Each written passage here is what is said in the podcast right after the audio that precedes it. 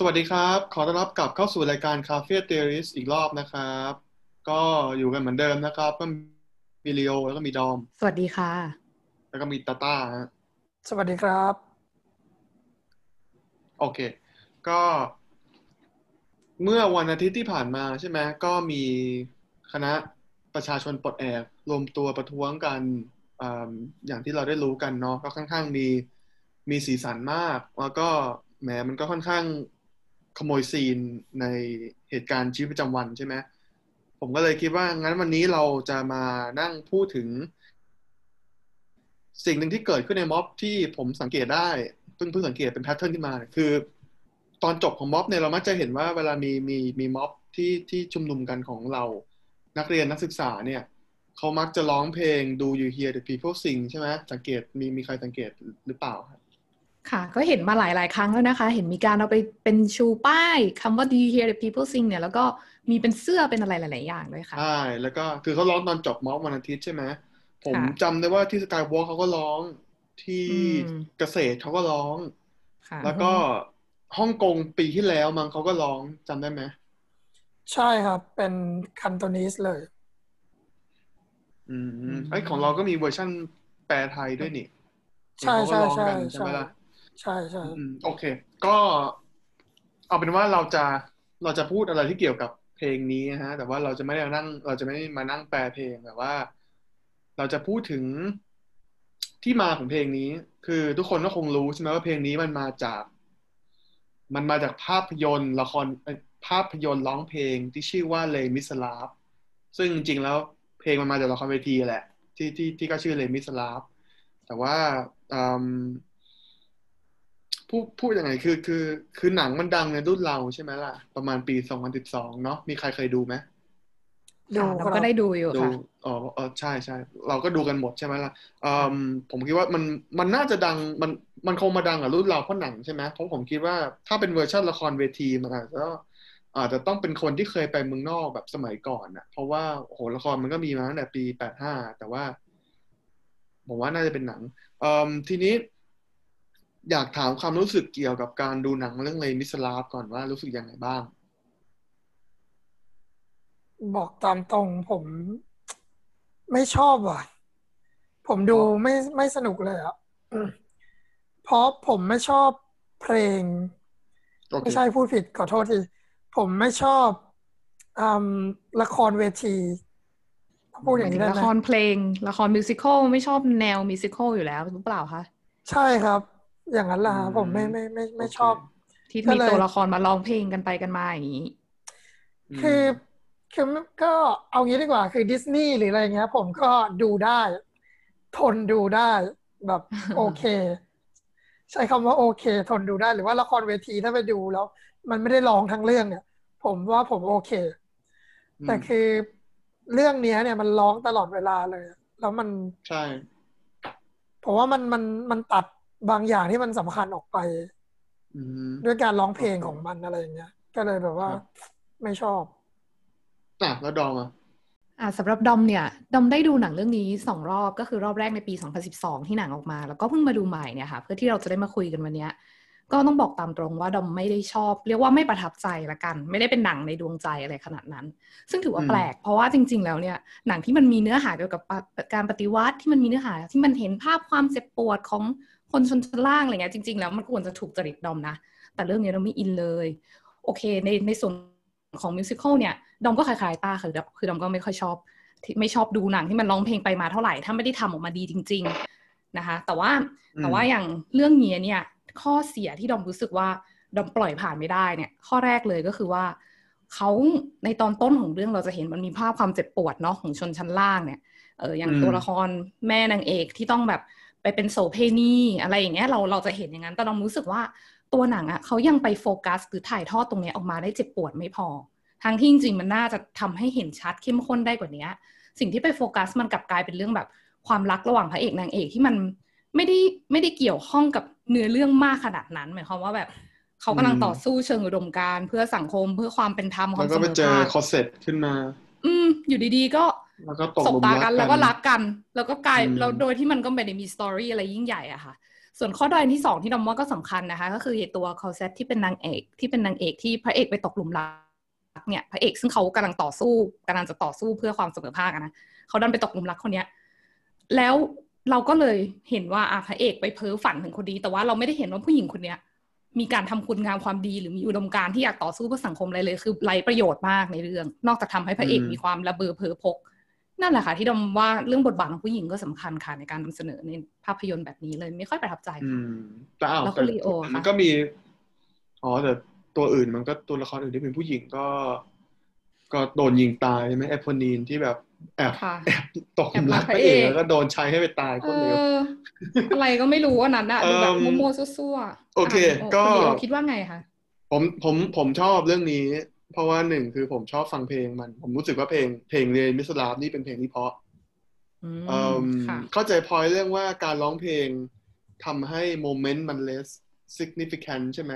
ก็ผมคิดว่าอาจจะเป็นหนึ่งในการ trade-off ระหว่างการร้องเพลงกับโมเมนตัมของเรื่องอะไรอย่างเงี้ยนะค่ะเอิ่มแต่พอยที่บอกว่าไม่ชอบดู musical ก็เข้าใจได้เป็นเป็นลักษณะมันเป็นรสนิยมส่วนตัว แต่เหมือนว่าผมคิดว่ามันอาจจะไม่แฟร์ถ้าเราจะบอกว่าอ่า เอ่อเรื่องนี้ใช่ไม่ดีเพราะร้องเพลง เพราะว่าอย่างอย่างที่บอกผมคือผมว่าละครเวทีกับหนังมันเป็นเรื่องของจินจินตนาการใช่ไหมละครเวแล้วทีก็มันรูก็ปแบมีบ im- รูปแบบการนำเสนอใช่แบบว่าละครเวทีมันก็มีอินพ o อหนังก็บอกว่าเอ้ยชีวิตจริงแล้วไม่ร้องเพลงแบบชีวิตจริงคุณก็ไม่คุณก็ไม่ใช้ time travel หรือคุณก็ไม่ออกไปอวกาศไปยิงเลเซอร์ใช่ไหมนะค่ะแต่ว่าก็เข้าใจได้ว่าการร้องเพลงอาจจะลดลดเหมือนโมเมนตัมอะไรบางอย่างลงอีกเรื่องหนึ่งที่ดอมพูดแต่เรื่องแต่ความรักอ่า แต่แต่เรามีโอกาสไปอวกาศมากกว่าตะโกนร้องเพลงนะ ใช่แต่ว่าทุกอย่างเป็นเรื่องของจินตนาการ แล้วก็จริง ๆ แล้วเนี่ย ละครเวทีที่ทำเป็นร้องเพลงแล้วดอมประทับใจมากมากก็มีนะคะ อย่างที่ที่คณะสอนศาสตร์จุฬาเคยทำเรื่องแบบจิตภูมิศาสตร์แล้วเขาเป็นมิวสิควลอันนั้นนะก็ของพี่เด่นใช่ไหมทำได้ดีอืม เขาเขาร้องเพลงใช่ค่ะของพี่เด่นก็มีอืมมีการร้องเพลงโต้ตอบแสดงพลังฮึกเหิมอย่างนั้นน่ะดอมก็ชอบอืมเรื่องเนี้ยสำหรับดอมอย่างที่บอกดอมจะไม่ชอบในเชิงเนื้อหามากกว่า แต่คุณตาต้าดูจะติดกับเรื่องเป็นมิวสิควลเนาะอะคุณลีโอต่อเลยค่ะประเด็นต่อไปแป๊บหนึ่งแป๊บหนึ่งคือผมผจะบอกว่าละครล้ยฮะๆผมว่ามันมันรู้จักซามไหมฮะ P S A L M ซามในโบสถ์ไม่นะรู้ฮะมันคือเพลงอืมแบบที่เขาไว้ไหว้ให้พระเจ้าฟังอะไรเงี้ย ผมว่าอืมอันเนี้ยมันเหมือนกันป็บทสวอะดเออมันเป็นบทแบบอืมคือมันไม่เป็นเพลงที่ไม่รามรามอะถูกไหมเออมันเป็นเพลงที่ไม่รามอะแล้วมันฟังแล้วมันเป็นแบบซองที่ไม่ราม ถ้างั้นคุณก็คุยกันก็ได้หรือเปล่าถ้างั้นอะแต่ก็อย่างว่าไม่ของเอิ่มซองคือผมคิดว่ามันเป็นหนังที่อัดแอปมาจากละครเวทีอะ มันไม่ได้อัดแอปมาจากหนังสือนึกออกไหมก็เลยก็เลยคิดว่าก็มา มันอาจจะเป็นวิธีนำเสนอมันอะเนาะเอิ่ม แต่ประเด็นเรื่องอะขแล้วออีงกอีกประเด็นหนึ่งเรื่องเรื่องพระเอกนางเอกรักกันเนี่ยมาริอัสกับโคเซตเนี่ย ผมคิดว่า ก็เดี๋ยวเดี๋ยวเกริ่นก่อนแล้วกันว่า Les Misérables มันมาจากหนังสือนะ เวอร์ชันแรกเนี่ย โดยแต่งโดยวิกตอร์อูโกประมาณปีพันแปดร้อยหกสิบมั้งจำไม่ผิด คือมันก็พล็อตเรื่องมันก็เหมือนกับหนังสือแหละถ้าถ้าถ้าถ้าถ้าจำไม่ผิด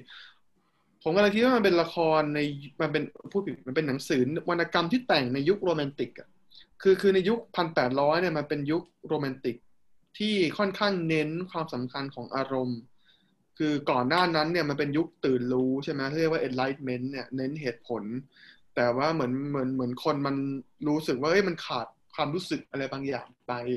มันก็เลยยุคโรแมนติกเนี่ยก็เป็นยุคที่แบบ glorify หลายๆอย่างมันมีความฟุ้งเฟ้ออะไรอย่างเงี้ย ผมก็เลยคิดว่าอ๋อมันก็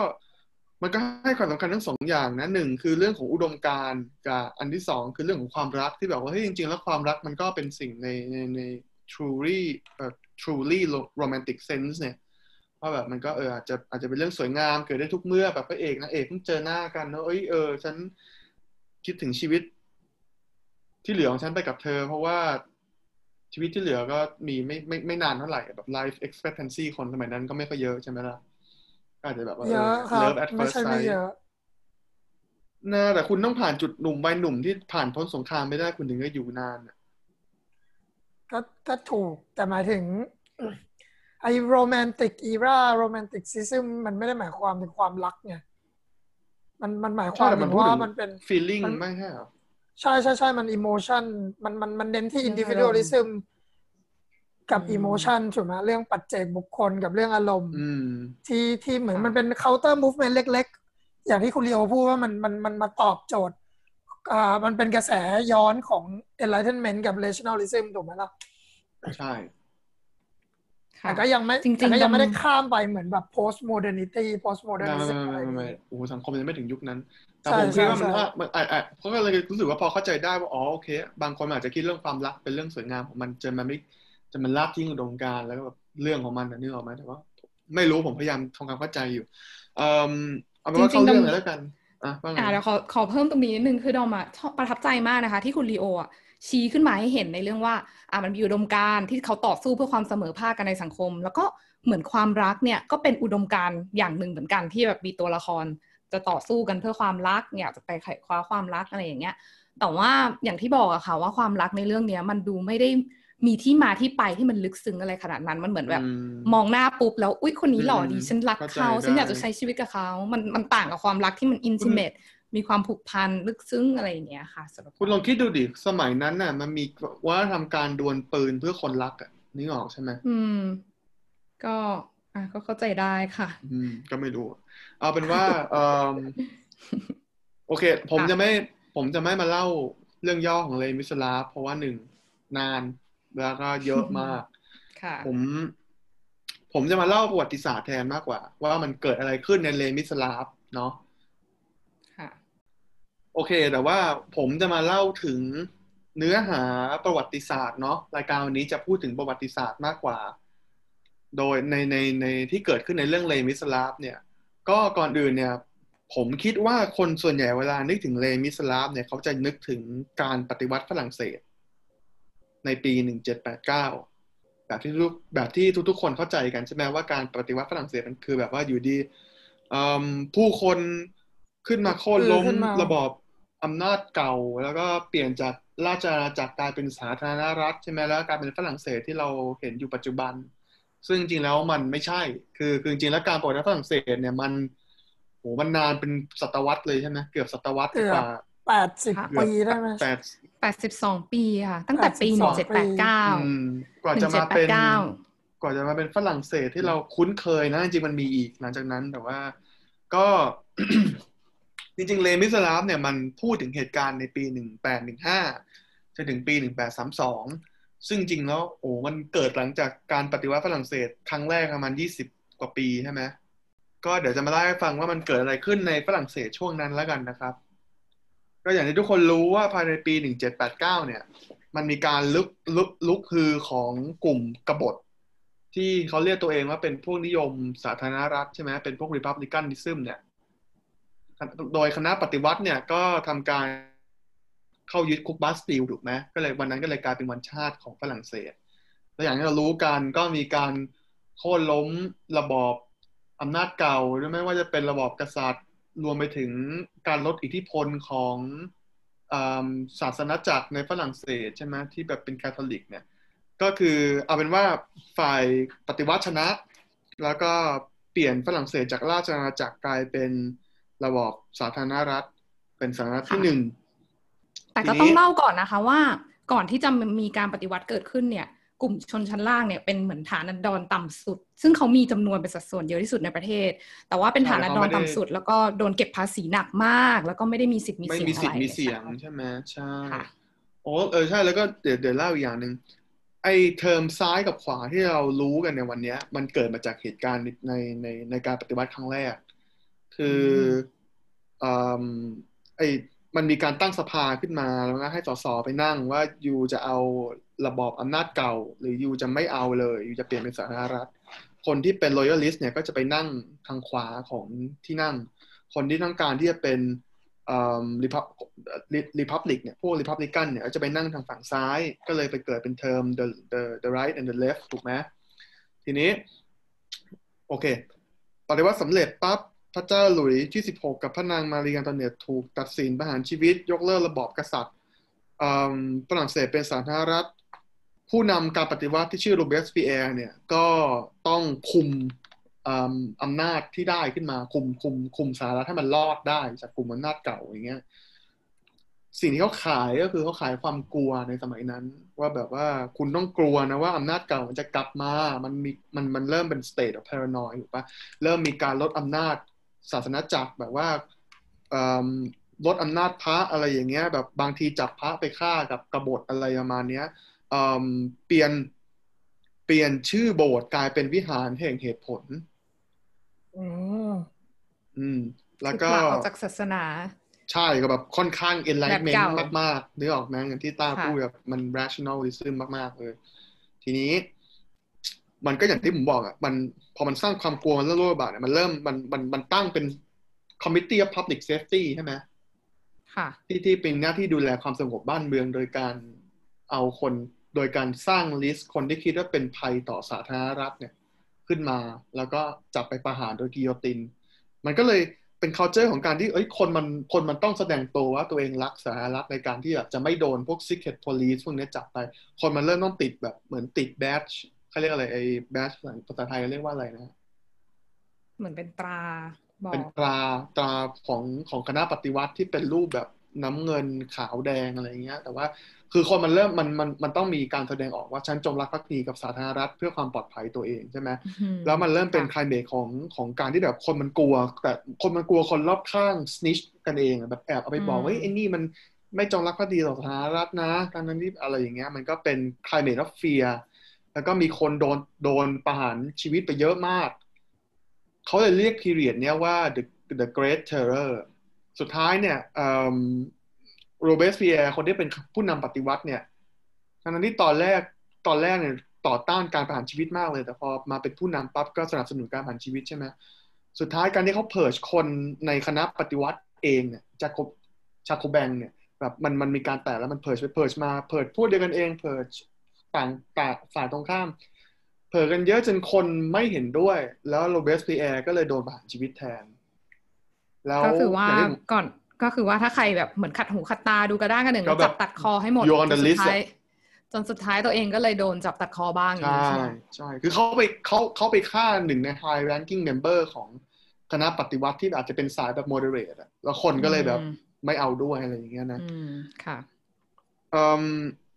โอเคพอหลังจากเหตุการณ์นั้นมันก็มีกบฏเกิดขึ้นเยอะในฝรั่งเศส มันมีกบฏยึดเมืองลียอนได้ มันมีกบฏยึดเมืองเอ่อยึดเมืองแบบชายขอบแต่แต่ละเมือง แต่มันมีแต่ว่าสุดท้ายแล้วกองทัพคณะปฏิวัติเนี่ยก็สามารถปราบกบฏได้แต่ตอนใต้ของฝรั่งเศส โดยการนำของนโปเลียนโบนาปาร์ตเราจะสังเกตว่าตอนนี้ฝรั่งเศสมันอยู่ในสภาวะความกลัวและ power vacuum ถูกไหมมันมีสุญญากาศทางอำนาจ แล้วคนที่ อย่างที่ผมบอกว่า pattern ของการการที่บ้านเมืองมันวุ่นวายเนี่ยใครที่ present ตัวเองออกมาว่ามีอำนาจสร้างความสงบได้เนี่ย คนก็มักจะเลือกตรงนั้นเลือกอืนะมนั่นสาเหตุที่ทำไมนโปเลียนถึงมีความ popular มากขึ้น หลังจากเหตุการณ์ที่ปราบกบฏ แล้วก็ fast forward มาสุดท้ายนโปเลียนกลายตั้งสถาปนาตัวเองเป็นผู้นำฝรั่งเศส แล้วก็สถาปนาตัวเองกลายเป็นจักรจักรจักรพรรดิ ในจักรวรรดิฝรั่งเศส แล้วฝรั่งเศสก็ทำการยึดครองประเทศเพื่อนบ้าน สิ่งที่เกิดขึ้นก็คือว่า พยายามขใช่ยายยึดไปไกลมากขยยแทบจะยุโรปยกเว้นอังกฤษแล้วก็รัสเซีย ทีนี้ พอเนปนโปเลียนยึดยุโรปได้เนี่ย สิ่งที่ค้นพบขึ้นมาก็คือว่า สมัยนั้นมันมีความไม่มันมีความไม่ไม่มีมาตรฐานในการใช้ระบบหน่วยวัดนึกออกใช่ไหม นโปเลียนก็เลยมาตรฐาน introduce มันมันมันไม่ใช่ไม่มีมันก็มีแต่ว่า มันมันก็ไม่เป็นเหมืไปอนกันตามมันอ่าประเทศใช่แตกแน่นอนต่างกัมันนมันไม่เหมือนกันมันต่างกัน มันไม่ได้เป็นมาตรฐานเดียวกัน ใช่ใช่แล้วคุณคุณจะคุมอาณาจักรได้ได้ ถ้าคุณมีหน่วยวัดไม่เหมือนกันอืมนั่นก็เลยเป็นที่มาของ SI unit ใช่ไหมเขาเขาเรียกอะไรนะชื่อเต็มอ่า in อ่า standard measurement อ่าแป๊บหนึ่งนะ Standard International international International measurement ใช่อ๋อโอเคก็พวกมีเมเอ่อมิเตอร์กิโลเมตรพวกมิลลิเมตรพวกแบบว่าลิตรอะไรอย่างเงี้ยที่เราใช้กันอยู่อะ metric system เนี่ยที่เราใช้กันอยู่ค่ะทั่วโลก international system of units โอเคอืมทั่วโลกใช้กันหมดยกเว้นอเมริกาพม่าอืมแล้วก็ไลบีเรียนะฮะทีนี้ อเมริกาเนี่ยก็ตกตกขบวน เพราะว่าตกปขบวนฏิวัติแล้วก็ไปก่อน อือืมม ทีนี้เนี่ยภายใต้จักรวรรดินะฝรั่งเศสเนี่ยมันทำให้คนในยุโรปที่อยู่ภายใต้อาณาจักรเช่นคนคนคนซิซิลีคนเวนิส คนโรมอะไรอย่างเงี้ยมันเริ่มมองตัวเองว่าเวลาคุณถูกคนอื่นปกครองนะคุณเริ่มรู้สึกว่ามันมีมันมีความเป็นเชื้อชาติเกิดขึ้นใช่ไหมมันทำให้คนเหล่านี้เรียกเริ่มเรียกตัวเองว่าเป็นคนอิตาลี คนมิวนิกคนแฟรงก์เฟิร์ต คนเบอร์ลินเริ่มมองว่าตัวเองเป็นคนเยอรมัน เพราะว่าก็อย่างที่ประเทศคือ คือเยอรมันกับอิตาลีมันยังไม่เป็นยังไม่เป็นประเทศกันใช่ไหมล่ะทีนี้พอพอจากฝรั่งเศสมันแตกเนี่ยมันเกิด wave ของการที่แต่ละประเทศแต่ละประเทศในยุโรปเนี่ยมันต้องการการเปลี่ยนแปลงอันนี้ผมบอก โอเค แต่ว่าทีนี้กลับเข้ามาฝรั่งเศส คือพอนโปเลียนสิ้นเนี่ย ฝรั่งเศสมันตกอยู่ในภาวะที่ได้คิดว่าเฮ้ยฉันอยากจะกลับไปเป็น ระเบียบอำนาจเก่า หรือฝ่ายซ้ายหรือว่าระเบียบอำนาจใหม่ เราอยากจะกลับไปเป็นโมนาคีหรืออยากจะอยากจะกลับหรือจะหรือจะยังเป็นสาธารณรัฐอยู่ เพราะต้องเข้าใจก่อนว่าณยุคนั้นเนี่ยประชาธิปไตยมันยังไม่ได้อยู่ใน mindset ของคนนะคือคนคิดว่าฝ่ายตรงข้ามขึ้นมาเนี่ยฝ่ายพวกสหรัฐเนี่ยก็จะได้คนแบบนโปเลียนที่เป็นจกักรพรรดิซึ่งก็เหมือนกับกษัตริย์อยู่ดีอะมันก็เป็นการฆ่าเท่ากัน เขาถึงเรียกว่า revolution นี่หรอกนะว่าวนๆกลับมาที่เดิมอะไรอย่างเงี้ยอืมมัน revolve กลับมา ใช่เขาก็เลยว่าเออเนี่ย สุดท้ายแล้วชนชนชั้นนำเนี่ยมันก็เลือกที่จะพาฝรั่งเศสกลับไปเป็นระบอบกษัตริย์ใหม่ ได้กษัตริย์ชาวที่สิบขึ้นมา ซึ่งยุคที่เราเห็นของชาวที่สิบเนี่ยก็คือตอนแรกของเลมิสลาฟที่มันเปิดขึ้นมา ที่มันขึ้นมาว่าหนึ่งแปดหนึ่งห้าแล้วคนนักโทษมันร้องลุกดาวลุกดาวนะ นั่นก็คือชาวที่สิบสิ่งที่เกิดขึ้นกับชาวที่สิบก็คือว่าเขามีความพยายามที่จะนำฝรั่งเศสกลับไปเป็นระบอบอำนาจเก่า โดยการที่เริ่มออกกฎหมายว่าเก็บภาษีย้อนหลังใช่เก็บภาษีย้อนหลัง แล้วผมลืมพูดไปว่าภายใต้การนำนโปเลียนเนี่ยศาสนาจักรก็เริ่มกลับมามีมีบทบาทแบบเขาประกาศว่าคาทอลิกเป็นศาสนาประจำชาติอะไรอย่างเงี้ยนี่หรอกไหมเราจะเห็นว่ามันเริ่มมีการปูทางของฝ่ายขวากลับมา ลงแล้วกลับมาสู่ชาวที่สิบ ชาวที่สิบก็เลยออกกฎหมายว่าอยู่ต้องอใครขโมยของในโบสถ์ต้องโดนประหารชีวิต อยู่ต้องเก็บจ่ายจ่ายเงินชดเชยให้กับกลุ่มชนชั้นนำที่ได้รับการเสียหายจากการปฏิวัติในปี 1789 มันก็เลยสร้างบรรยากาศที่คนฝรั่งเศสรู้สึกว่าฉันอยากจะอยากจะกลับไปเป็นสาธารณรัฐฉันไม่อยากเอาระบบอำนาจเก่าอะ มันเลยเกิดการปฏิวัติในปี 1830 ขึ้นมา และปี1830เนี้ยถ้าผมจำไม่ผิดน่าจะเป็นการปฏิวัติของชนชั้นกลางและชนชั้นล่างใช่ไหมเพราะว่ามันมันมันมันสร้างโมเมนตัมมากเลยนะจนชนชั้นนำเขากลัวว่าฝรั่งเศสจะกลับไปสู่ความวุ่นวายเก่า เขาก็เลยเอาชาร์ลที่สิบออก แล้วก็ตั้งพระเจ้าหลุยส์ฟิลิปเข้ามาแทน ไอการปฏิวัติปีหนึ่งแปดสามศูนย์เนี่ยมันถือว่าสำเร็จใช่ป่ะล่ะ แล้วคุณเคยเห็นภาพที่เป็นผู้หญิงถือธงฝรั่งเศสปะ เป็นภาพวาดอยู่แล้วถ้าภาพดังเลยใช่ไหมภาพที่ดังที่สุด Liberty Guiding the People ใช่ Liberty Guiding the People คือคือปีนี้ คือปีคือคือปีของชาร์ลที่สิบหนึ่งแปดสามศูนย์ทีนี้หลุยส์ฟิลิปเนี่ยก็มีจากชาร์ลที่แบบว่าเป็นค่อนข้างมีความเป็นขวาจัดอนุรักษ์นิยมเนี่ยหลุยส์ฟิลิปเนี่ยก็เป็นอีก alternative choice อะมีความเป็นเสรีนิยมมากขึ้น เปิดให้วิจารณ์ได้อะไรอย่างเงี้ย ว่าขณะเดียวกันปัญหาของความยากจนในฝรั่งเศสมันก็เป็นปัญหาจริงแหละ เราก็ยังจะเห็นว่าคนจนก็ยังเยอะขึ้นอยู่ดีนำมาสู่ปี 1832 เนี่ย แม้ว่ารัฐบาลจะมีความเป็นเสรีนิยมขึ้นเนี่ย แต่ว่าชนชั้นล่างเนี่ยเขาก็ยังกลับไม่ได้รับความเหลียวแลอะแต่ไหนแต่ไรอยู่แล้ว เขาก็เลยก่อการกรบฏขึ้นแต่เรียกว่า June June Rebellion ใช่ไหมหรือว่า July Rebellion นะ June June June มิถุนา June Rebellion ใช่ไหมก็คือการกรบฏ ในปีหนึ่งแปดสามสองซึ่งเราก็จะเห็นว่ามันคือฉากฉากครึ่งหลังของเรื่อง Les Misérables ที่มัน fast forward มามันก็ร้อง Look Down Look Down อีกทีนี้ ในหนังเราก็เห็นเนาะว่าก็ตอนนั้นแบบว่าโรคระบาดอะไรจัดมากคนจนลำบากมาก คือพูดจริงปีนั้นก็เป็นปีทีลำบาก เพราะมีโรคอหิวาตกับโรคระบาดที่ที่เขาเรียกว่า cholera เนี่ยระบาดในปารีสคนตายกี่คนนะตอนนั้น เป็นสองหมื่นคนได้ค่ะเฉพาะในปารีสนะในปารีสทางฝรั่งเศสนี่เป็นแสนนะคะส่วนใหญ่ก็จะเป็นคนจนๆด้วยที่ตายอ๋อก็มันอยู่แออัดกันเนาะใช่ค่ะอ่าเนี้ยทำให้มีบุคคลสองคนบุคคลสำคัญสองคนที่เสียชีวิตหนึ่งคือนายกรัฐมนตรีฝรั่งเศส นายกหรือประธานาธิบดีจะไม่ได้แหละแต่ว่า แต่ว่าเป็นตัวตัวแทนของของ เป็นเป็นใครนะเป็นนายกหรือประธานาธิบดี ตอนนั้นน่าจะยังไม่มีประธานาธิบดีนะคะอ๋อเป็นนายกใช่ไหมอืมอืมค่ะ โอเค เป็นนายกฝรั่งเศสเสียชีวิต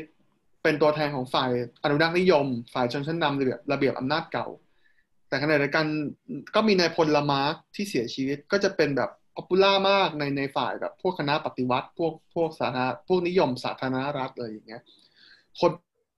ปารีสจะรวมตัวกันไปไปไปไปลงตัวในงานศพอะใครที่เชียร์ระบอบอำนาจเก่าก็จะไปรวมตัวกันในงานศพนายก ใครที่เชียร์สาธารณรัฐก็จะรวมตัวกันในงานศพลามาร์กก็เป็นฉากให้เราเห็นใช่ไหมในในใน Les Misérables เหมือนกันเนาะแต่ว่าปัญหาคือการปฏิวัติครั้งเนี้ย ไม่สำเร็จ ก็เลยเรียกว่ากบฏใช่ก็เลยเรียกว่ากบฏแบบไม่สำเร็จ เพราะว่าเพราะว่าอย่างที่ผมบอกคือเป็นชนชั้นล่างปฏิวัติแล้วมันไม่ได้ support จากชนชั้นกลางอะ เห็นว่ามีทหารไปมีทหารเข้ามาปราบปรามถึงสี่หมื่นนายเลยทีเดียวในปารีสตอนนั้นใช่ก็เลยก็เลยเป็นอย่างที่เราเห็นตอนจบเรื่องใช่ไหมฮะ ที่ว่าแพ้ไป ประชาชนรู้สึกว่าชั้นล่างเนี่ยรู้สึกว่าจะตายแปดร้อยกว่าคนเลย อืม ใช่ใช่ก็เลยค่ะ ก็ยังทำให้พระเจ้าหลุยส์ฟิลิปยังอยู่ได้เนาะฝรั่งเศสก็เป็นระบอบ constitutional monarchy ใช่ไหมไปเรื่อยๆ ในช่วง 1830 จนถึง 1848 เนี่ย มันมีอาจจะเรียกว่าเป็น wave ของ European Spring ปะแรก ๆ เลยเนาะ มันมีการเปลี่ยนแปลงเยอะมาก ภายในช่วงเวลานั้น รัสเซียเองก็มีการกรบฏขึ้นมาจากฝ่ายของแบบลูกหลาน ลูกหลานพวกขุนนางที่รู้สึกว่าแบบเอออยากจะเปลี่ยนแบบรัสเซียจาก feudalism ไปเป็นไปเป็นระบอบใหม่ สุดท้ายก็โดนโค่นแหละ แล้วรัสเซียเป็นของมันเอง แต่ข่าวพวกนี้อย่างที่ผมบอกว่า ยุโรปหลังจากที่นโปเลียนมันปกครองแล้วแตกมันมีการเชื่อมต่อกันมากขึ้น มันมีการดิมานว่าแบบจะต้องเป็นรัฐเป็นเป็นเป็นรัฐสมัยใหม่ มีเรื่องนิยมเรื่องชาตินิยมอะไรเข้ามาเยอะ มันก็เลยส่งผลนะว่าไอความวุ่นวายที่มันเกิดขึ้นเป็นคลายเมทย้อนคลายเมทข้างหลังยุโรปแต่ว่าทุกอย่างเนี้ยมันมาปะทุขึ้นภายในปี 1848 ซึ่งปีนั้นเนี่ย มันมีภาวะความอดอยากเกิดขึ้น แฟมีนเกิดขึ้น เพราะว่าเหมือนสภาพอากาศมันแย่มาก ผลผลิตมันได้รายได้มันต่ำทำให้ข้าวของแพงคนไม่มีตังค์ไปซื้อของใช่ไหมละ่ะมันเลยทำให้มันเป็นตัวแปรของการเกิดการเปลี่ยนแปลงทางการเมืองอก่อนที่เข้าฝรั่งเศสผมมาพูดสั้นๆแล้วกัน อิตาลีเริ่มเรียกร้องกลายเป็นชาติตัวเอง เป็น Italian unification พวกคนเยอรมันก็เรียกร้องว่าเป็น German unification เดนมาร์กเดนมาร์กก็จะเปลี่ยนจากระบบ absolute monarchy กลายเป็น constitutional monarchy และพวกนี้มันก็ฝรั่งเศสเองก็เจอ ทีเนี้ยบทคราวที่มันเป็นแค่ชนชั้นล่างเนี่ยคราวนี้หนึ่งแปดสี่แปดเนี่ยชนชั้นกลางเข้ามาร่วมด้วย ก็เลยเกิดเป็นกบฏขึ้นมาภายในหนึ่งแปดสี่แปดแล้วก็สร้างความเปลี่ยนฮะอะไรอันนี้ไม่อันนี้ตอนหลังไม่นับเป็นกบฏนะคะเพราะว่าทำสำเร็จเออจะพูดผิดไม่ไม่นับเป็นระบบเพราะมันสำเร็จใช่ไหม February Revolution ค่ะใช่ February Revolution เนี่ยสิ่งที่เกิดขึ้นก็คือว่าคนออกมา มีมีมีการประท้วงมีไรออดมีอะไรอย่างเงี้ย สุดท้ายแล้ว การเปลี่ยนแปลงของประเทศฝรั่งเศสเนี่ยมันผ่านรัฐสภา มันให้มันมันให้สภาโหวตว่าคุณจะเอาระบอบกษัตริย์ หรือคุณ หรือคุณจะเอาคุณคุณจะเป็นราชอาณาจักร หรือว่าคุณจะเป็นสาธารณรัฐเขาก็เลยโหวตกัน สรุปแล้วสภาเนี่ยโหวตชนะหนึ่งเสียง ให้ฝรั่งเศสกลับไปเป็นสาธารณรัฐ พระเจ้าหลุยส์ ฟิลิปก็เลยต้องสละราชบัลลังก์แล้วคนที่ขึ้นมาเป็นประธานใช่แล้วลี้ภัยใช่ไหมหลุยส์ฟิลิปค่ะลี้ภัยไปค่ะโอเคแล้วคนที่ขึ้นมาเป็นประธานาธิบดีเนี่ย ก็ไม่ใช่ใครอื่นนะครับ ก็คือหลานนโปเลียนเองแต่ต้องเล่าก่อนนะว่า ก่อนหน้าก่อนหน้าการปฏิวัติปีหนึ่งแปดสี่แปดเนี่ย ไม่ใช่ทุกคนมีสิทธิ์เลือกตั้งด้วย คนเลือกตั้งมีได้มีน้อยมากถึงหนึ่งเปอร์เซ็นต์หรือเปล่าอะเท่านั้นใช่ไหมต้อง ตอนแรกต้องเป็นเจ้าของที่ดินก่อนค่ะ คุณต้องเป็น property owner ซึ่งแบบคนชนชั้นล่างเนี่ยไม่มีสิทธิ์ แล้วพอไปปีหนึ่งแปดสี่แปดเนี่ยเขาก็เลยมีการเปลี่ยนแปลงที่เปลี่ยนแปลงสำเร็จก็คือ กลายเป็นว่าผู้ชายทุกคนเลือกตั้งได้ เน้นว่าผู้ชายนะคะ เพราะว่ากว่าผู้หญิงกว่าผู้หญิงจะเลือกตั้งได้ด้วยก็อีกแบบเกือบร้อยปีหลังจากนั้นอะไรอย่างเงี้ยใช่ใช่อ่าอ่าทีนี้ก็เลยเลือกตั้งได้ ก็เลยเลือกตั้งได้เป็นเป็นหลุยส์นโปเลียนเนาะที่เป็นประธานาธิบดีคนแรกเลย อ่าแล้วก็ แล้วหลังจากนั้นฟรานซ์มันก็ฝรั่งเศสมันก็มีการมันก็เป็นสหรัฐที่ที่มันก็เป็นสหรัฐแหละแล้วเดี๋ยวมันจะมีเวฟที่มันเปลี่ยนเป็นสหรัฐที่ที่ที่สามที่สี่ที่อะไรก็ตามใจแต่ว่าเบสิค a l ีแล้วก็คือไอไอไอความสำคัญมันก็ค่อนข้างไม่ไม่ไม่ค่อยสำคัญเท่าไหร่ละอันเนี้ยทีนี้คือเดี๋ยวขอแทรกนิดหนึ่งคือพอพูดถึงไอ้แฟมีในปีหนึ่งแปดสี่แปดเนี่ย คุณรู้ว่ามันเกิดจากอะไร คือแบบโอเคมันเกิดมันเกิดจากสภาพอากาศมันแย่เนี่ยแต่ว่ามันเป็นยุคที่พวกยุโรปเนี่ย ชอบปลูกพืชพันธุ์เดียวกันแล้วเวลามันมีปัญหาพวกแบบโรคระบาดในพืชเกษตรอย่างเงี้ย มันแบบไปทั้งยวงเลยไอ้หนึ่งแปดสิบแปดเนี่ยมันเป็นปีที่คุณคุณเคยได้ยินเรื่องเกี่ยวกับไอริชแฟมีนไหมอ่าเล่าให้ฟังหน่อยค่ะ ก็คือคือเหมือนกับว่ามันไอร์แลนด์เนี่ยมันปลูกมันเอามันเอามันฝรั่งมาปลูกแล้วมันปลูกไม่ได้แบบมันมันแล้วมันปลูกพันเดียวนึกออกปะมันกลายเป็นแบบ มันทำให้ดินที่ซอสฟู้ดอะ อืม อืมใช่แล้วว่าแบบเบสิคลี่มันเกิดอะไรมันมันเกิดอะไรบางอย่างว่าอากาศไม่ดี มันมีโรคระบาดผลผลิตไม่มีอะแล้วพวกอังกฤษเนี่ย อาหารขาดแคลนและอังกฤษเนี่ยก็ยังถือนโยบาย laissez faire คือแบบไม่ยุ่งเกี่ยว ปล่อยให้กลไกตลาดมันตักตวงปั่นฝรั่งออกไป แบบส่งจากไอริชแบอังกฤษทั้งนั้นที่แบบขาดแล้วอะไรเงี้ย มันทำให้คนไอริชเนี่ยอพยพเยอะมาก อดคนอดตายเยอะมากก่อนแล้วคนเลยอพยพไปอเมริกาเยอะ มันเลยเป็นที่มาว่าทำไมคนอเมริกาเป็นไอริชเยอะ แล้วที่สำคัญที่สุดคืออะไรรู้ไหมฮะ ประชากรไอริชเนี่ย ไม่ณปัจจุบันเนี้ยไม่เคยก็ยังไม่เยอะเท่าประชากรก่อนหน้ายุคอดอยากโห ความรู้ใหม่เลยนะคะเนี่ยคือมันคือคนตายแล้วแบบ rebound rebound กลับมาไม่ได้ อืมนั่นแหละ โอเคอืม ก็นั่นนะฮะคือประวัติศาสตร์ของฝรั่งเศสและยุโรปที่เกิดขึ้น ในยุคที่อาจจะเรียกได้ว่า เป็นยุคที่ค่อนข้างสำคัญมากๆจริง ๆ อย่างหนึ่งที่จริง ๆ อย่างหนึ่งที่ต้องเล่าด้วยนะคะของของคุณหลุยส์นโปเลียนเนี่ย ก็คือหลังจากที่เขาได้เป็นประธานาธิบดีคนแรกของฝรั่งเศสเนี่ย ซึ่งช่วงนั้นอย่างที่เราคุยกันว่าสหรัฐที่สองอะมันยังไม่ไม่เสถียรมันยังมีการแตกแยกระหว่างกลุ่มต่าง ๆ อะไรอยู่ในนั้น ข้อเรียกร้องอะไร มันยังเป็นไปเพื่อประโยชน์ของตัวเองมากกว่า ทีเนี้ยจนสุดท้ายเนี่ยด้วยความไม่มั่นคงด้วยอะไรต่าง ๆ เนี่ยหลุยส์นโปเลียนอยู่ครบเทอมสองปีสองหรือสามปีนะน่าจะปีหนึ่งแปดห้าหนึ่งหรือเปล่าที่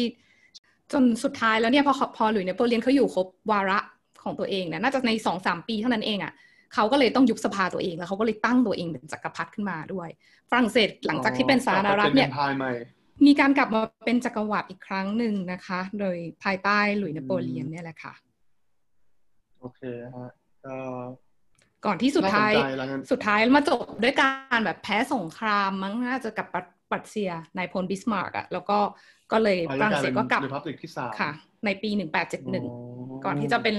republic ที่สามแล้วก็สี่แล้วก็ห้ามาจนถึงปัจจุบันค่ะ โอเคครับ น่าสนใจก็เป็นเส้นทางกันยาวนานเนาะของการเปลี่ยนแปลงของฝรั่งเศส ตลอดแบบเกือบศตวรรษนี้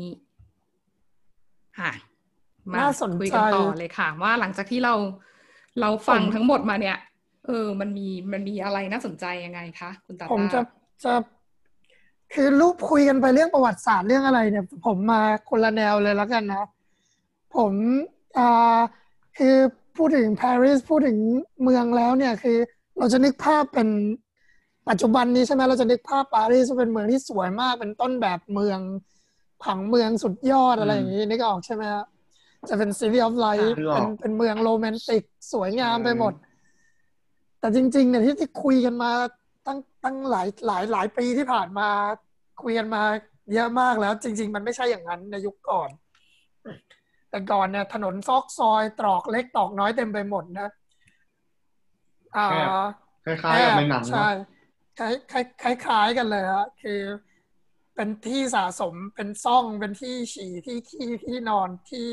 สะสมโรคภัยให้เจ็บ เอาสัตว์มาอยู่ด้วยกันอะไรอย่างเงี้ย ใช่ไม่มีท่อระบาย อืมอืมแต่ทีนี้มันเปลี่ยนเพราะอะไร ใครเคยใครรู้จักอ่า professor David Harvey บ้างครับมันไม่ไม่ไม่รู้ คนที่เขียนเรื่อง A Brief History of Neoliberalism ใช่ไหมคะเคยได้ยินเขาจากหนังสือเล่มนั้นนะคะ เขาเป็น professor ที่พูดแล้วก็สอนเกี่ยวกับเรื่อง Marxist เอ่อ Marxist economic อะไรพวกนี้เขาดังมาก ๆ เลยเรื่องเรื่อง heterodox economic ทั้งหลายแหล่เนี่ยแล้วก็เขาเขียนหนังสือเล่มหนึ่งชื่อ Paris and Paris Capital of the Modernity ที่เขาเล่าอย่างอย่างที่เราคุยกันไปเลยเนี่ย เรื่องปารีสที่เปลี่ยนผ่านมาในยุค revolution แต่ว่าเขาจะมีเรื่องสังคมเรื่อง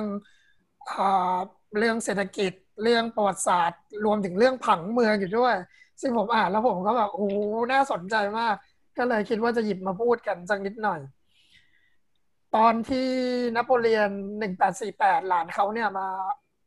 เอาได้เป็นประธานาธิบดีคนแรกใช่ไหม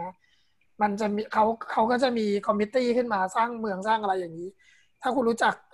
คุณเคยได้ยินชื่อจอร์จยูจีนเฮาส์แมนไหมครับ ไม่เคย เขาเนี่ยเป็นคน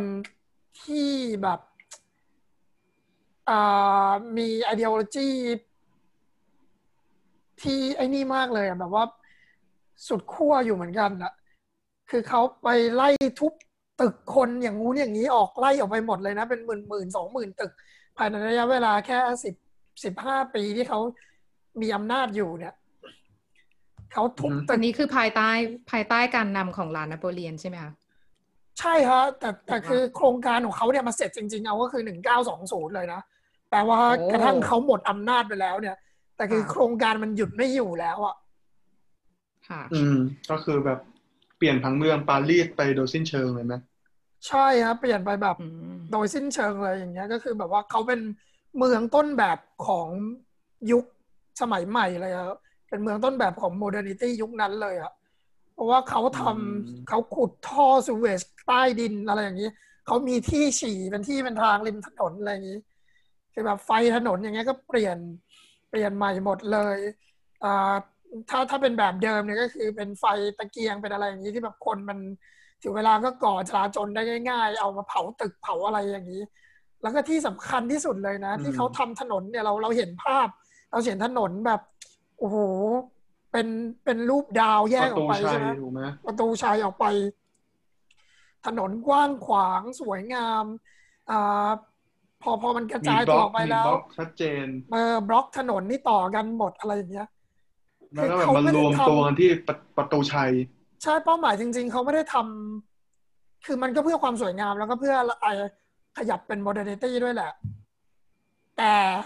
สิ่งสำคัญที่สุดเลยเนี่ยก็คือเพื่อให้คนมาประท้วงไม่ได้ อันนี้ที่แต่พื้นที่มันใหญ่มากเลยนะแบบถนนมันค่อนข้างกว้าง ใช่ครับคุณต้องนึกว่าแต่ก่อนเนี่ยอย่างที่พี่โอพูดว่ามันมีคนประท้วงบ่อยมากเลยเดี๋ยวก็ชุมนุมเดี๋ยวก็เดี๋ยวก็เดี๋ยวก็จะลาจนอีกแล้วเดี๋ยวก็จะลาจนอีกแล้วเดี๋ยวก็ไรออดอีกแล้วเดี๋ยวก็ไรออดวิ่งหลบหลังซอกซอย คุณก็ตามหาเขาไม่ได้แล้วคุณอันนี้ก็คือ อ่า แล้วก็ด้วยความที่มันมีโรคมีโรคโรคโรคหาใช่ไหมโรคอหิวาอ่า มันมีคนจนเข้ามาอยู่เต็มไปหมด ที่ตลกก็คือยุคนั้นเนี่ย beggar เนี่ย beggar เนี่ยขอทานเนี่ยเข้าเมืองปารีสมา ไม่ได้มาเพื่อแค่ขอเงินกินขนมปังกินอะไรเขาเข้ามาเพื่อขอเงิน สร้างอุปกรณ์อะไรเงี้ยเพื่อจะเอาไปจด patent อะไรอย่างนี้ด้วยนะเอาไปทำเป็น business ถูกไหมใช่คือคือตลกมากเลยที่แบบว่าเฮ้ยอืมแล้ว crowdfunding เลย อืม crowdfundingร้อยกว่าปีก่อนสองร้อยปีก่อนอตั้งแต่สมัยนั้น เริ่มจากการเป็นขอทานกันที่เขาถึงเขาถึงจำกำจัดปัญหาเรื่องขอทานเยอะๆใช่ไหมที่เราเห็นในหนึ่งแปดสามสองในหนังเนี่ยลูกดาวลูกดาวของเบกาคือแบบที่ที่ต้าพูดถูกป่ะใช่หลังหลังหนึ่งเก้าสี่แปดไปแล้วเนี่ย มันก็จะค่อยๆหายไปจากเริ่มจากปารีสก่อน แล้วขยับออกไปเรื่อยๆเรื่อยๆเรื่อยๆไล่ไล่ที่คนคนจนออก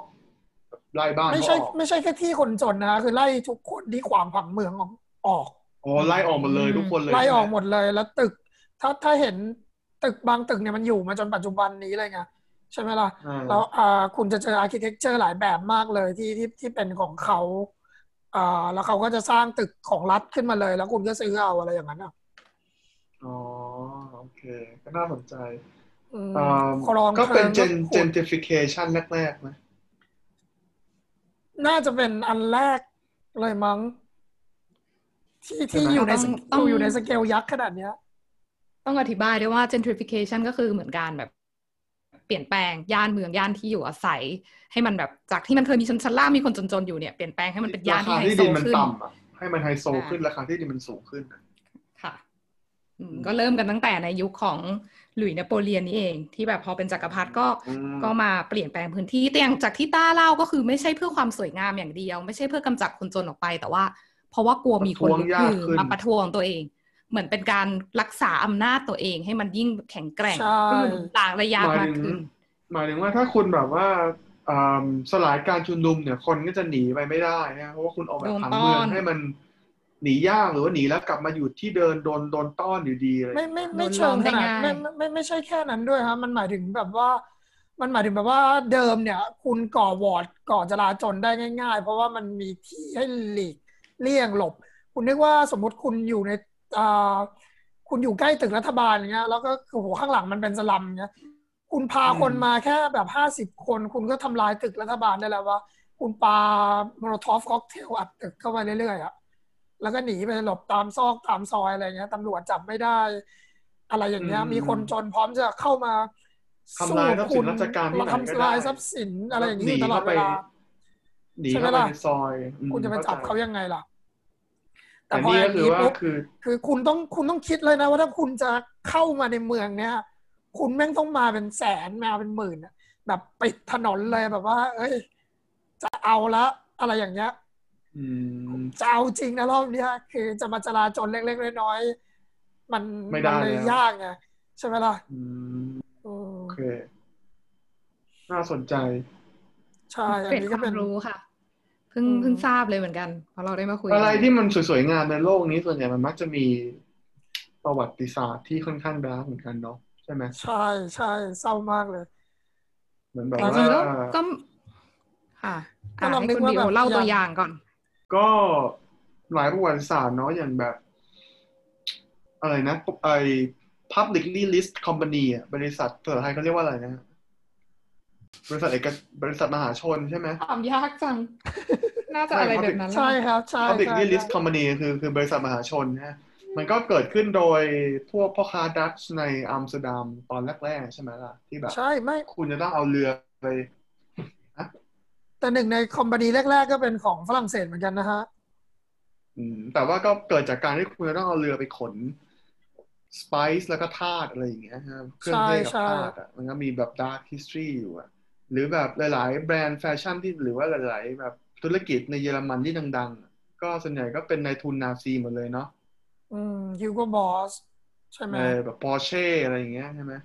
อืมเวสอืมป้าหรือเวสป้าของฝรั่งเศสไหมฮะ ไม่ใช่ของอิตาลีเหรอคะไอ้ยไอ้ผู้เวสผู้ป้าผลิตขขอองงอิตาลีอิตาลีเป็นเป็นหนุนหนุนฟาสซิสต์เหรอ ใช่ฮะเขาเพิ่งรู้เป็นคนทำรถให้อืมเขาทำมอไซค์ที่ติดปืนกลข้างหน้า อืมก็เนี่ยอย่างอย่างมิ t ซูบิชิเนี่ยก็เป็นคนทำเครื่องบินซีโร่อืมของของของของญี่ปุ่น โอเคแต่ก็พูดถึงก็ก็เป็น point ที่ก็ไม่แปลกใจนะคะ เพราะว่า สังคมมนุษย์มนุษย์ปกติส่วนใหญ่ก็แสวงหาอำนาจแล้วอำนาจมันก็มาพร้อมกับความมั่งคั่งมันเกี่ยวพันกันมานานแล้ว เนี่ยอย่างแบรนด์พวกเนี้ยถ้าจะประสบความสำเร็จได้เขาก็ผูกติดหรือเป็นพันธมิตรกับพวกกลุ่มที่กำลังเรืองอำนาจในเซเว่นนั้นก็ได้ จริง ๆ มันก็นอกจากในเชิงธุรกิจแบบเนี้ยในเชิงผลประโยชน์แบบเนี้ยเราก็จะเห็นอย่างแบบพวกกำแพงเมืองจีน หรือว่าแบบพีระมิดในอียิปต์อย่างเงี้ยก็สร้างโดยแรงงานทาสการใช้แรงงานมนุษย์อย่างกดขี่อ๋ออยู่แล้วแหละผมว่าแรงงานอืมสมัยก่อนมันท่าสหมดเลยเราว่ามันเป็นเรื่อง ปกติของมนุษย์ที่มีความทะเยอทะยานอยากจะได้อำนาจอยากจะได้ความมั่งคั่ง อยากจะนอกจากแสวงหาอำนาจแล้วเนี่ยก็อยากจะเหมือนแสดงอำนาจนั้นออกมาด้วยผมคิดว่ามันอาจจะสิ่งปลูง่ายกสแค่ร้างต่างผมคิดว่ามันอาจจะเป็นเรื่องที่ง่าย แค่ว่ามาตรฐานทางศีลธรรมมันเปลี่ยนแปลงไปนี่ออกไหมแบบสมัยก่อนคนไม่มองว่าทาสเป็นเรื่องแย่อะมันไม่มีศาสนาไหนบอกว่าห้ามมีทาสอะนึกออกปะ แรงงานที่สร้างกำแพงเมืองจีนอะไรแบบว่ามันก็เป็นทาสอะแบบๆแต่ว่าสมัยนี้เราก็ยังเห็นความยิ่งใหญ่ หรือความมั่งคั่งบางอย่างที่มันก็มาจากการกดขี่มนุษย์ด้วยกันเองอยู่ดี เราก็เห็นในประเทศต่างๆทั่วโลกมันมันก็มันดูเป็นธรรมชาติของสังคมมนุษย์ประวัติศาสตร์อเมริกามันก็สร้างแรงงานทาสกันหมดอะหมายถึงแม้กระทั่งในในปัจจุบันนี้เองก็ตาม มันก็ยังมีไวท์เฮาประส์เทศก็ที่สเป็ร้านงอย่างโดยนั้นทาสใช่ไหมปัจจุบันบางทีมันก็ไม่เชิงว่ามันเป็นท่าสมันกลายเป็นเฉลยศึกอะไรอย่างนั้นนะฮะ อืม นั่นแหละก็คือการใช้อย่างแรงงานกดขี่มนุษย์ อย่างกรุงเทพอะไรอย่างนี้เอง เราก็ไปเกณฑ์คนจากเกณฑ์คนลาวนะอ่าแล้วมันก็มีแต่มันแต่มันแต่แต่แต่ก่อนนี่คือ อะไรแล้วก็มีที่คนเลไทยยทำด้วยนะ เลย อะไรที่เลยโคราชไปเนี่ยเขาก็เรียกว่าเรานะครับอ๋อเหรออืมเพิ่งรู้ไม่แต่อย่างกรุงเทพเนี่ยมันก็มีการเกณฑ์คนการจีเกนณฑ์คน คนจีนนะ อ่ามันมันมีเว็บหลายเว็บมากที่เราไปเอาคนจีนมาอยู่ในในในประเทศไทย เพราะว่าหนึ่งคือทาสไทยมันแพงอะไรอย่างเงี้ยเขาก็เลยคิดว่าจ้างแรงงานจีนถูกกว่า อืมยกเลิกท่าสหรือยังตอนนั้นหรือว่ายังไม่ยังครับยัง ยังเราเรามายกเลิกเอาก็รอห้าไปปลายๆแล้วใช่ไหมแล้วก็คือละอืมธาตุธาตุมันมันก็ยังมีอยู่บ้าง แล้วก็มาหมดเอาจริง ๆ ก็คือก่อนเราปฏิวัติสองสี่เจ็ดห้า เลย หนึ่งเก้าสามสองใช่ไหมอืมเรามาหมดเอาจริง ๆ ก็คือประมาณช่วงนั้นก่อนเล็กน้อยอะไรอย่างเงี้ยเพราะว่าอันเดินี้มคือก็แบบคือว่าแบบเป็นใต้ นี่คือรัฐไม่รู้ถูกไหมที่ที่กำลังบอกว่าหมดหมดจริง ๆ คือแบบมันแอบมีกันอะไรอย่างเงี้ยเหรอหรือไม่เชื่อว่าแอบมีแต่มันเหมือนกับเป็นว่ามันยังติดสัญญาอยู่อะไรอย่างนั้นนะอ๋อติดสัญญาอยู่อ๋อโอเคอ่าเข้าใจเหมือนติดโปรอยู่โอเคอะไรอย่างนั้นก็ อืมอืมโอเค ก็ค่อนข้าง เอ่อหมดประวัติศาสตร์จะเล่าแล้ว ดอมมีความคิดเห็นยังไงบ้างจากที่หมดที่เล่ามา การปฏิวัติเนี่ยมันมันเกิดขึ้นนานมาแล้วก็จริงมันแต่มันก็ยาวนานมากแต่ว่า แล้วมันก็เป็นเรื่องในประวัติศาสตร์ที่จริง ๆ ทุกคนน่ะรู้จักกันดีเนาะการปฏิวัติฝรั่งเศสที่เราอุตส่าห์มานั่งคุยกันวันเนี้ย แล้วในเมื่อเราคุยกันมาถึงขนาดเนี้ยแล้วอะดอมว่ามันก็เป็นโอกาสอันดีที่เราจะมา วิเคราะห์มาอ่านมันไปร่วมกันว่า แล้วเราสกัดบทเรียนอะไรได้บ้าง จากเหตุการณ์ปฏิวัติฝรั่งเศสที่กินเวลายาวนานเป็นศตวรรษอันเนี้ยค่ะอืมทีเนี้ยจากที่คุณลีโอเล่ามาดำว่าประเด็นหนึ่งที่น่าสนใจแล้วควรจะไฮไลท์ให้ทุกคนได้มาโฟกัสร่วมกันเนี่ย ก็คือว่าเราเห็นเลยเนาะว่าฝรั่งเศสเนี่ยมันเปลี่ยนแปลงจากการเปลี่ยนแปลงจากระบอบการปกครองในระบอบภายใต้ระบอบกษัตริย์ มาจนเป็นสาธารณรัฐเนี่ย มันผ่านการ ปกครองรูปแบบต่างๆ ใช่มันสลับไปสลับมามากมายเราเห็นการอาบจากระบอบกษัตริย์สักพักก็โดนเอ่อโดนประท้วง โดนโค่นไปกลายมาเป็นสาธารณรัฐ แล้วสหรัฐนั้นก็โค่นไปกลายมาเป็นพอนโปเลียนเข้ามาเนี่ยก็มีเป็นเผด็จการทหารในช่วงหนึ่งแล้วแล้วนโปเลียนก็ตั้งตัวเองเป็นจักรพรรดิกลายเป็นจักรวรรดิอีกอืมค่ะ แล้วพอหลังจากจักรวรรดิเนี่ยก็กลับมาเป็นสถาบันเออมาอยู่ภายใต้สถาบันกษัตริย์อีก แล้วก็มีการกลับมาเป็นสหรัฐอีก แล้วก็เนี่ย วนไปวนมาจนสุดท้ายที่มาจบด้วยหลุยส์นโปเลียนเนี่ยซึ่งเหมือนจะได้เป็นสหรัฐและเขาก็มาตั้งตัวเองเป็นเป็นจักรพรรดิอีกรอบหนึ่งโอ้โห มันดูแบบทำไมทุกคนถึงทำไมทุกคนถึงเปลี่ยนไปเปลี่ยนมาช่วงชิงกันไป ช่วงชิงกันมาดมว่าตรงเนี้ยที่น่าสนใจ เพราะว่าเราเห็นเราเห็นการช่วงชิงทางอำนาจไปไปมาๆนะคะ จากฝ่ายกษัตริย์ ฝ่ายสาธารณรัฐ ฝ่ายทหารที่เข้ามาแล้วมาตั้งตัวเองเป็นจักรพรรดิเนี่ยอืม จริง ๆ ที่เราเห็นเลยที่มันมาพร้อมกับการช่วงชิงอำนาจที่มันเกิดขึ้นสำเร็จคืออะไรล่ะ จากที่เราฟังทั้งสองคุณคุยกันให้รายละเอียดต่างๆ มากมายเนี่ย เราก็เลยได้เห็นว่าพอคุณขึ้นมาเป็นผู้มีอำนาจในขณะนั้นน่ะ คุณได้กำหนดทิศทางความเป็นไปของสังคม คุณได้กำหนดว่าผลประโยชน์เนี่ย มันจะไปอยู่ตรงไหน จริงปะมีอืมมีอะไรบ้างล่ะอืมในที่เราเห็นน่ะอ่าตั้งแต่แรกสุดเลยที่ทำให้เกิดการปฏิวัติฝรั่งเศสขึ้นครั้งแรกเลย ก็เพราะว่าคนชนชั้นล่างเนี่ย ถูก กำหนดให้ถูกบังคับให้ว่าต้องจ่ายภาษีเพื่อ support คนชนชั้นบน คือมันแบ่งเป็นฐานันดรเนาะตอนนั้นสามฐานสามฐานันดร มีชนชั้นสูง ศาสนาจักร แล้วก็พวกชาวบ้านทั่วไปกับผู้ใช้แรงงานชาวนา ซึ่งกลุ่มหลังเนี่ยเป็นเปอร์เซ็นต์เยอะสุด แต่กลุ่มหลังก็ไม่ได้มีสิทธิ์มีเสียงอะไร ก็ต้องมาจ่ายภาษีเลี้ยงคนข้างบน อะพอมาถึงตอนโรเบสเปียร์ซึ่งมาเป็นสหรัฐและเขาก็เป็นคนที่ ดูว่าเป็นคนที่เหมือนควบคุมว่า แล้วใครล่ะ ที่มันกระด้างกระเดื่องบ้างก็สั่งมาจับตัดคอให้หมดใครที่มาไม่เห็นด้วยกับฉันฉันสั่งตัดคอให้หมดอะไรอย่างเงี้ย จนเกิดเป็น the reign of terror ที่เราคุยกัน แล้วก็พอมามีพวกเอ่ออย่างชาวที่สิบที่เขาอยากจะกลับไปเป็นยุคโบราณยุคสมัยเก่าที่เขามีความที่เขาเป็นกษัตริย์ที่มาองนิเซียมยนบริจีนค่ะ ที่เขาที่เขานิยมความเป็นแบบ สมบูรณาญาสิทธิราชย์ซึ่งตอนนั้นมันหมดยุคไปแล้วอะเพราะมันเริ่มมามีสหรัฐแล้วมันเริ่มมีสภาอืมแล้วเนี่ย ตอนนั้นเขาก็มีการควบคุมสื่อเขามีการแก้กฎหมายเลือกตั้ง เพราะว่าตอนนั้นประชาชนไม่ค่อยนิยมนายกที่มาจากฝั่งเขาเท่าไหร่เขามีการเนี่ยมีการเซ็นเซอร์ต่างๆเขาจนถึงกับยุบสภาเนี่ย เห็นไหมเราจะเห็นว่าเขาทำอะไรเพื่อประโยชน์ของตัวเองอะเพื่อประโยชน์ทางอำนาจของตัวเอง จนมาถึงหลุยส์นโปเลียนที่เมื่อกี้คุณตาตาเล่าเรื่องผังเมืองก็เช่นกัน เขาถึงกับปรับเมืองทั้งเมืองได้เนี่ย เพื่อจะรักษาอำนาจไว้ไม่ให้ใครลุกขึ้นมาต่อต้าน ทีเนี้ยเราก็เลยทุคนหวงแต่อำนาจถูกไหมอืมทุกคนห่วงแต่อำนาจทำเพื่อประโยชน์ของตัวเองคำถามคือช่วงคุณช่วงชิงอำนาจกันไปกันมา มีคนตายตั้งมากมายขนาดนั้นนะนะแล้วประโยชน์มันไม่ได้ตกไปสู่ประชาชนเลย มันไม่ได้ตกไปสู่มวลชนเลยทั้งทงๆที่แบบจากที่ฟังอะค่ะ อย่างที่คุณตาต้าคุณลีโอคุยกันว่าเออแบบฝรั่งเศสเนี่ยเขามีการไปเหมือนล่านานิคมเขาแผ่ขยายอำนาจมากมาย มันควรจะมีความมั่งคั่งใช่ไหมคะแต่เราก็ไม่ได้เห็นมัน มาสู่ประชาชนเลย มันไม่กระเด็นมาเลยนะ คนแบบจนเยอะใช่ไหมใช่เลยค่ะ ซึ่งเราเนี่ยในเลมิเซียครับเราก็เห็นแล้วอะแต่จริงๆแล้วมันยาวนานกว่านั้นที่คนจนก็ยังต้องจนต้องลำบากอยู่ แต่พูดถึงถ้าเปรียบเทียบกับประเทศเพื่อนบ้านก็คือว่าอังกฤษก็ดีกว่าเดนเนเธอร์แลนด์ก็ดีกว่านี่หรอกปะคือคนยังมีความเป็นอยู่ที่ดีกว่า เออ คนมีความเป็นอยู่ที่ดีกว่าจากไอไอระระบอบอะไรนะล่านิคมที่มันมีอยู่อะ ค่ะ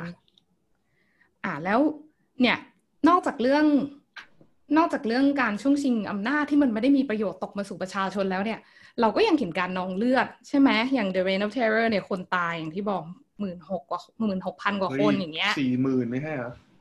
เหรอคะสี่หมื่นเลยเหรอค่ะ อันนี้ดอมผมว่าเยอะไม่จำไม่ได้ว่าเป็นหมื่นหรือเป็นแสเอนอดำแต่ว่าเยอะดอมไม่เยอะไม่ากรู้ตัวเลขเป๊ะๆเออก็ผมดูไม่มาจากไม่ค่อยแม่นเท่าไหร่หลาย ๆ แหล่งแต่รู้ว่ามันเป็นมันสมมติมันเป็นหลักหมื่นอย่างเงี้ยมันก็เยอะมาก ค่ะมันก็คือการใช้ภายใต้การช่วงชิงอำนาจระหว่างคนข้างบนเนี่ย มันก็มีการใช้ความรุนแรงเกินเลยอะค่ะ มันมีการใช้ความรุนแรงสู้กับความรุนแรงจนมันมีคนตายเยอะมากอืมซึ่งถ้าเราจากที่ดมได้ศึกษาเรื่องปฏิวัติฝรั่งเศสจากหลาย ๆ แหล่งเนี่ย ส่วนใหญ่เขาก็จะพูดตรงกันว่า การใช้ความรุนแรงมันปะทุขึ้นมาครั้งแรกเลยนะคะ ก็คือตอนที่เขาไปบุกคุกบัสตีกันในเดือนในเดือนกรกฎาปี1789เนี่ยแหละค่ะ พอที่เขาไปบุกที่จะไปเอาดินปืนตอนนั้นที่จะฝั่งฝั่งสาธารณรัฐเนี่ยไปบุกเพื่อจะเอาดินปืนมาต่อสู้ แต่ว่าพอไปถึงก็เกิดการแบบคือคนก็โกรธอยู่แล้วอะเนาะแล้วอืมอารมณ์ก็คุกกรุ่นกันอยู่แล้ว แล้วก็เลยไปเกิดการต่อสู้กับเหมือนผู้คุมคุกหัวหน้าที่เป็นคนคุมคุกตอนนั้น แล้วเขาก็เลยโดนตัดคอเสียบประจาน น่าอาจจะเป็นคนแรกเลยด้วยซ้ำในการปฏิวัติเนี้ยแล้วอ๋อคุกแล้วฝ่ายฝ่ายโรเบสเปียร์เนี่ยแทนที่จะเหมือนเหมือนคุมฝูงชนที่อยู่หรือว่าห้ามปรามเนี่ยเขากลับเห็นชอบ หลังจากนั้นมันก็เลยกลายเป็นปะทุให้เกิดความรุนแรงที่ใหญ่ ความรุนแรงโตก็เป็นนอของยุคนั้นน่ะค่ะ จนเนี่ยพอมานั่งคิดว่าเฮ้ยคนชนชั้นนำเขาก็ช่วงชิงอำนาจกันผลประโยชน์ไม่ได้ตกสู่ประชาชน แต่ว่ามวลชนเนี่ยก็มีการฆ่ากันไปฆ่ากันมาคือจนคนตายเยอะขนาดนั้นน่ะ มันก็เป็นเรื่องที่น่าเศร้า อาจจะเป็นบทเรียนให้เราเอามาใช้มองจากในโลกปัจจุบันได้เนี่ยว่าโอเค บางทีความรุนแรงมันอาจจะไม่ใช่คำตอบคือมันนำมาซึ่งการสูญเสียอยู่แล้วอะแล้วถ้าคุณใช้ความรุนแรงสู้ความรุนแรงไปไปกลับไปกลับมาอย่างเงี้ยมันก็มันก็ไม่รู้จบอะค่ะ อันนี้ก็เป็นบทเรียนหนึ่งที่ดอมว่าน่าสนใจจากอันนี้ แล้วจากสองข้อนี้นะคะ ดอมก็ว่ามันนำมาสู่ข้อสรุปหนึ่งได้ว่า การเปลี่ยนแปลง การเปลี่ยนแปลงเปลี่ยนผ่านทางการเมืองแบบเนี้ยที่มันในระบบที่โอเค อาจจะมีประชาชนกลุ่มหนึ่งโดนแบบกดขี่หรือว่ามีความเป็นอยู่ที่ลำบากอยู่ภายใต้แบบความเหลื่อมล้ำหรืออะไรก็ตามอะจนมันต้องมีการต่อสู้เพื่อการเปลี่ยนแปลงทางการเมืองอะมันจำเป็นแล้วมันสำคัญมาก ๆ ที่มันจะต้องยึดโยงกับประชาชน มันไม่สามารถที่จะไปขึ้นอยู่กับคนใดคนหนึ่งได้ เช่นแบบ อุ้ยคนโรเบสเปียร์เขาเขาดูมีความเป็นผู้นำดีเขาคือเขิมดีเรามาให้เขาเป็นหัวหน้าเราดีกว่า เราไม่รู้ว่าคนคนนั้นน่ะเขาจะ เกิดบ้าอำนาจขึ้นมากว่าเดิมกลายเป็นทรราชเมื่อไหร่ใช่เขาจะกลายเป็นทรราชขึ้นมาเมื่อไหร่ คิดว่าต่อให้จะดูเป็นคนดีแค่ไหน จะดูแบบมีอุดมการณ์แค่ไหน การเปลี่ยนผ่านมันไม่สามารถยึดโยงกับคนใดคนหนึ่งได้ค่ะ แล้วมันก็ต้องมีการมีส่วนร่วมจากประชาชนจากมวลชน มันถึงจะนำไปสู่ประโยชน์ของประชาชนแต่ก็จอริย่างงว่านะคือเรามองในเลนส์ของศตวรรษที่ยี่สิบเอ็ดนี่หรอกไหมๆอะแน่นอน อันเนี้ยมันที่เป็นเรา ที่เราอืมวิเคราะห์กันเนี่ย เราไม่ได้จะไปแก้ไขประวัติศาสตร์ตอนนั้นนี่ แต่ว่าเราในฐานะเราเห็นที่เราอะไรบ้างอยู่ใช่เออเพราะว่าเราเราสามารถเรียนรู้อะไรได้มาก เราสามารถสกัดบทเรียนอะไรได้บ้างค่ะ แล้วแบบอย่างที่ผมบอกคือไอสิ่งที่เราพูดกันเนี่ยไอวัฒวัฒนธรรมเขาเรียกอะไรเสรีนิยมตะวันตกอะไรอย่างเงี้ยที่เราเห็นกันนะเนาะในยุโรปเนี่ย คือมันเป็น centuries of making เลยนะ มันเป็นแบบศตวรรษของการที่แบบต้อง ลองผิดลองถูกคนตายเป็นแสนเป็นล้านอะนี่ออกไหมแบบภาพรวมใช่ไหมค่ะ แล้วยังไงคะก็ไม่มีอะไรนะก็แบบว่ามันก็ไม่ มัน มันเป็นจุดที่เขาต้องเรียกว่ามันเอาไอเดีย มันเป็นจุด ผมว่ามันเป็นจุดเริ่มต้นของ modernity ที่ใช่ใช่ที่มันค่อนข้างหดหู่เหมือนกันนะ อย่างอ่าคือ เราเราเราใช้อ่าเราต่อจาก Age of Enlightenment ถูกไหมล่ะนะตอนนั้นเนี่ยมาถึงเราเรา political idea มันมันเบ่งบานมาก ๆ เลยยุค modernity เนี่ย แล้วหลังจากนั้นมาเนี่ยคือ อย่างที่เรียวพูดว่ามันเป็นจุดที่ลองไอเดียต่างๆ นานา แล้วก็พามันไปจนสุดเลยอะแล้วสิ่งที่คิดกับเรียลิตี้มันไม่ตรงกันไงใช่ ถูกไหมล่ะ ก็ถ้าไม่ได้มุ่งแก้ปัญหาที่แบบเพื่อมวลชนจริง ๆ อะ สุดท้ายแล้วมันก็ใช่มีกที่ษัตริย์อย่างที่เรากับเห็นสุดท้ายแล้วมันก็มีคนที่มีสถานะคล้ายๆกับ monarchy กลับมาใหม่อืมในรูปแบบไม่ว่าจะเป็นเผด็จการทหารอย่างนโปเลียนตอนแรก หรือว่าแบบเป็นจักรพรรดิหรือแม้กระทั่งโรเบสเปียร์เองที่เป็นผู้คุมระบอบสาธารณรัฐเนี่ย สุดท้ายแล้วมันก็มีความเป็นเผด็จการที่ทำเพื่อประโยชน์ของตัวเองเป็นหลักมากกว่าประโยชน์ของมวลชนอยู่ดีอืมใช่เนี่ยแหละค่ะ ที่มันเป็นแต่ว่ามันเป็นจุดข้อบกพร่องใหญ่ ๆ เลยที่ทำให้มันไม่สำเร็จ ครับ ก็ทั้งหมดนี้ก็เป็นเรื่องราวของหน้าประวัติศาสตร์ที่เรียกได้ว่าเป็นไอคอนิกของของการประท้วงเนาะในโลกที่มันมีการประท้วงกันตลอดเวลาเลยนะตอนนี้ไม่ว่าจะเป็นเบลารุสหรือประเทศไทยหรือว่าลาตินอเมริกาเอง หรือว่ายุโรปและในอเมริกาเองใช่ไหมในยุคของโรคระบาด ซึ่งก็แหมอย่างที่เราพูดกันมาเนาะโรคระบาดนี่มันก็เป็นเป็น key factor หลักเลยกับ political un- in- instability อะเนาะใช่ไหมอือฮึก็มีมีใครอยากจะเสริมอะไรไหมฮะแต่ทั้งหมดเพราะเราผมคิดว่าน่าจะหมดเวลาแล้วอืมไม่มีแล้วฮะไม่มีแล้วใช่ไหมโอเคครับอืมดอมนะมีมีอะไรก็สำหรับดอมก็อย่างที่บอกค่ะ ก็ตามบทเรียนที่เราสกัดแล้วก็ไล่เรียงกันมาเมื่อกี้อยากให้ระวังเรื่องการใช้ความรุนแรงสู้กับความรุนแรง การช่วงชิงอำนาจ ระหว่างคนที่ทำเพื่อประโยชน์ของตัวเอง แล้วก็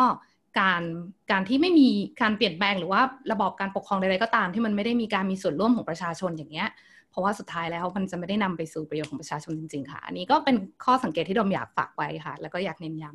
ำอืมโอเคครับโอเคครับได้ครับก็สำหรับวันนี้ก็หมดเวลาลงเท่านี้แล้วนะครับ